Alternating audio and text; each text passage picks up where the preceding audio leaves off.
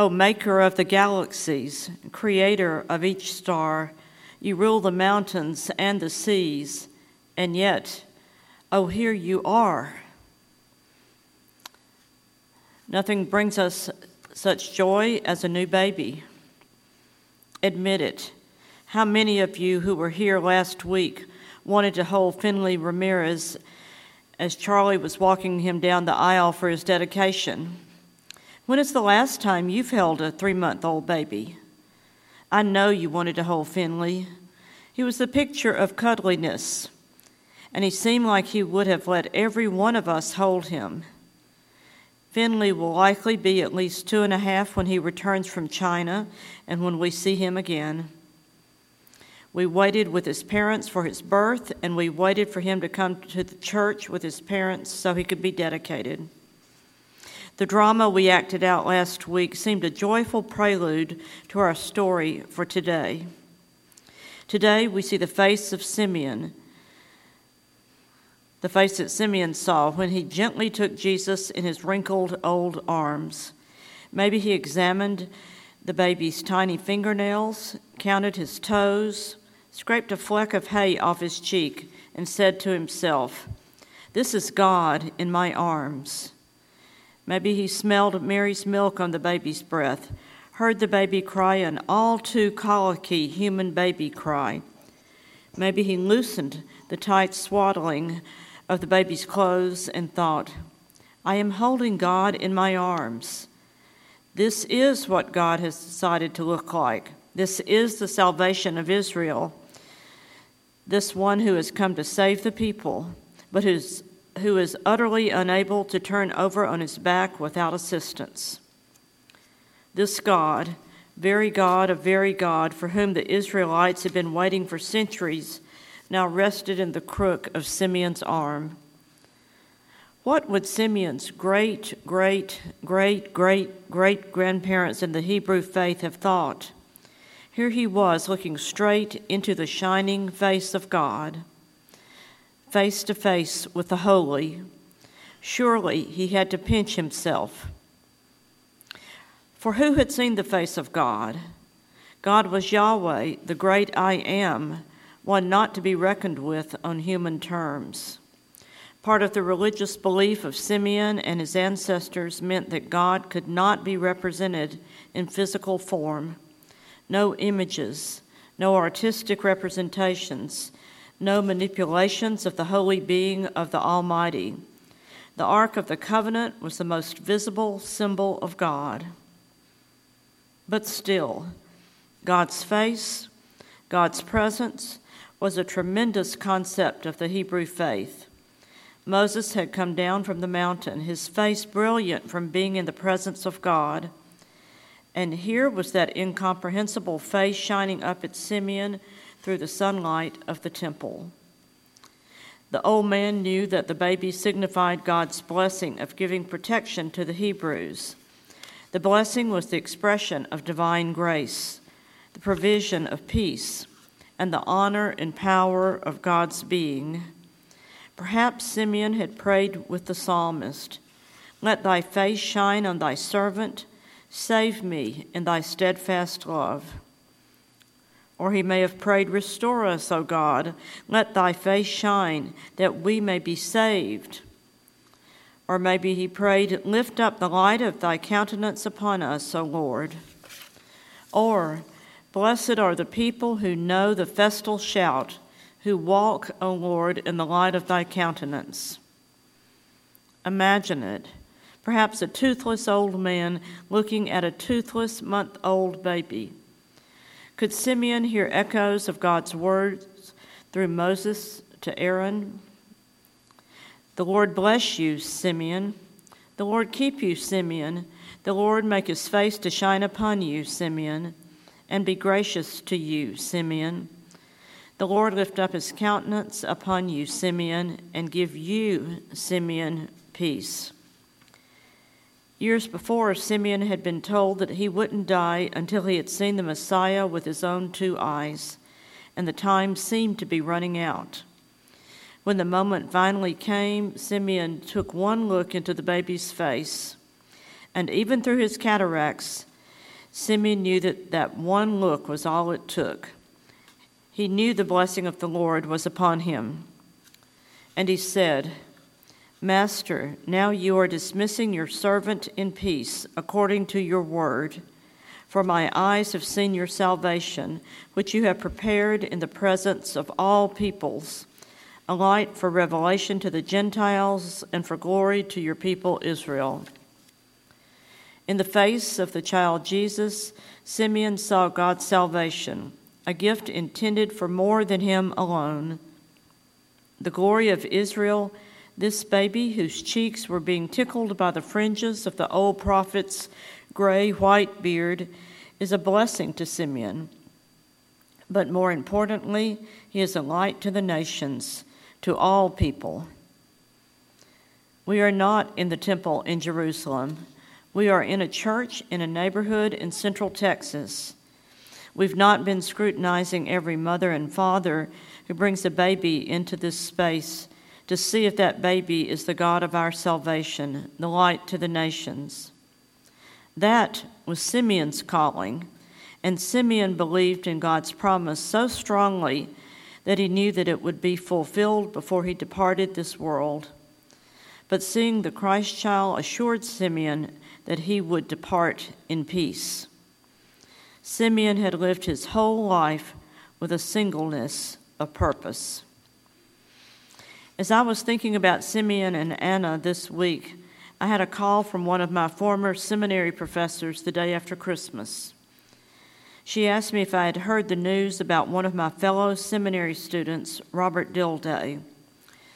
Robert was the son of Russell Dilday, the president of Southwestern Seminary, when Bill Bellinger was teaching there, and Dilday's son and daughter and I were three of the students.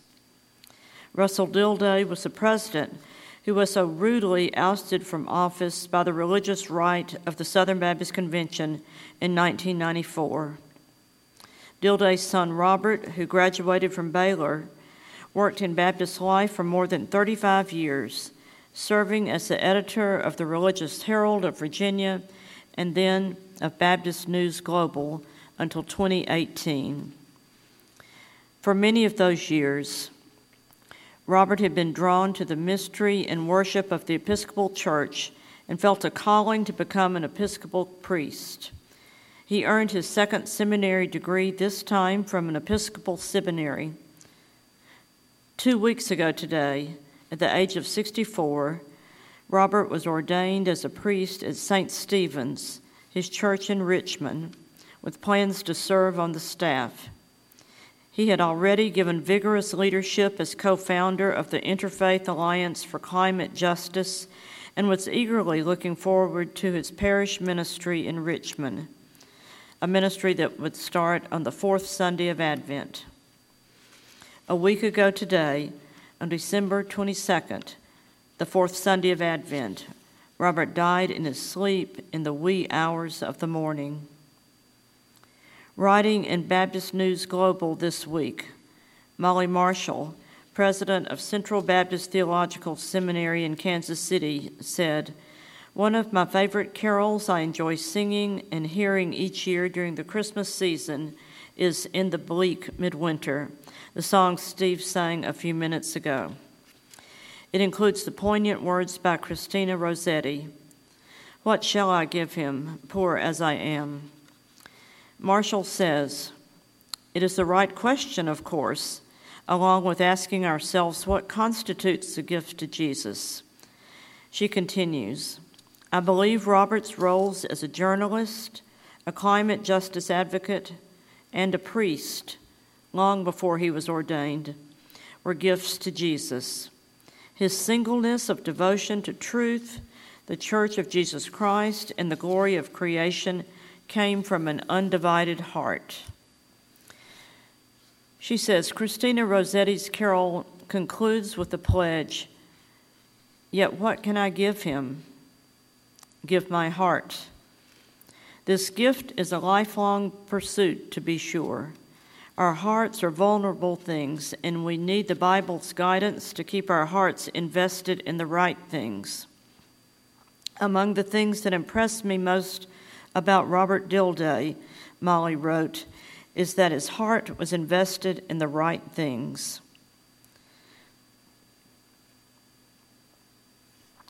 The heart is the center of both the physical and spiritual life. To speak of giving Jesus our heart, which is the language many of us learned in our formative years of discipleship, is about giving him our whole self. This is far more than sentiment. It has to do with what we believe in strongly enough to sacrifice time, resources, and personal identity in its quest. Giving one's heart to Jesus is not only a personal decision, it has to do with a reoriented life that puts the well being of others ahead of selfish interest. In other words, it is a persistent attempt to live as Jesus did in the power of the Spirit. Simeon saw the shining face of God.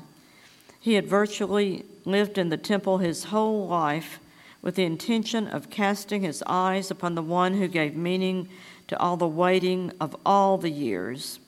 We have waited through four weeks of Advent. Simeon had given God decades of waiting.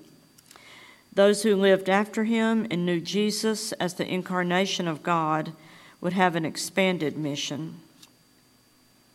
If Simeon could have cast his eyes out into the future one more time, he could have caught a glimpse of Jesus, the one with the shining face of God, blessing the poor in spirit on the hills of Galilee, and telling them that theirs is the kingdom of heaven. For this child of God named Jesus taught the people that their very presence brings the reality of heaven to earth. They are always creating space for the work of goodness and inclusion and point beyond themselves to Jesus. They are not ones who are living to see Christ and then to depart for heaven. They are already enacting the beloved community Jesus initiated on the earth where Jesus lived among us. We have no time to wait. They are now, you are now, the shining face of God on this earth. Like Brittany and Casey Ramirez giving their whole hearts to China like Jo March giving her whole heart to her writing, like Robert Dilday giving his whole heart to the church's role in striving for justice and peace among all people and to respecting the dignity of every human being. Like Missy Davis, as we learned yesterday afternoon, giving her whole heart in Jesus' name to loving her nieces. Like Sarah Randalls, giving her heart to the landscape of our church lawn, and Louis Garcia giving his heart to the daily care of this building. Like Anna Marie Hauser, giving her heart to lessening pain through palliative care. Like Chrissy Sorrell, giving her heart to welcome and hospitality. Like Tom Hanks, giving his whole heart to the particular gifts and questions and dreams of college students like Simeon, giving his heart to seeing the manifestation of God in a baby in his mother's arms. We are all called to give whatever is ours to give to the Christ child in the manger who grows up to call our attention to the shining face of God in each child on this earth. In this new year, as long as we are on this earth, May we continue to ask ourselves the question What can I give him, poor as I am? If I were a shepherd, I would give a lamb. If I were a wise man, I would do my part. Yet what can I give him? Give my heart. Amen.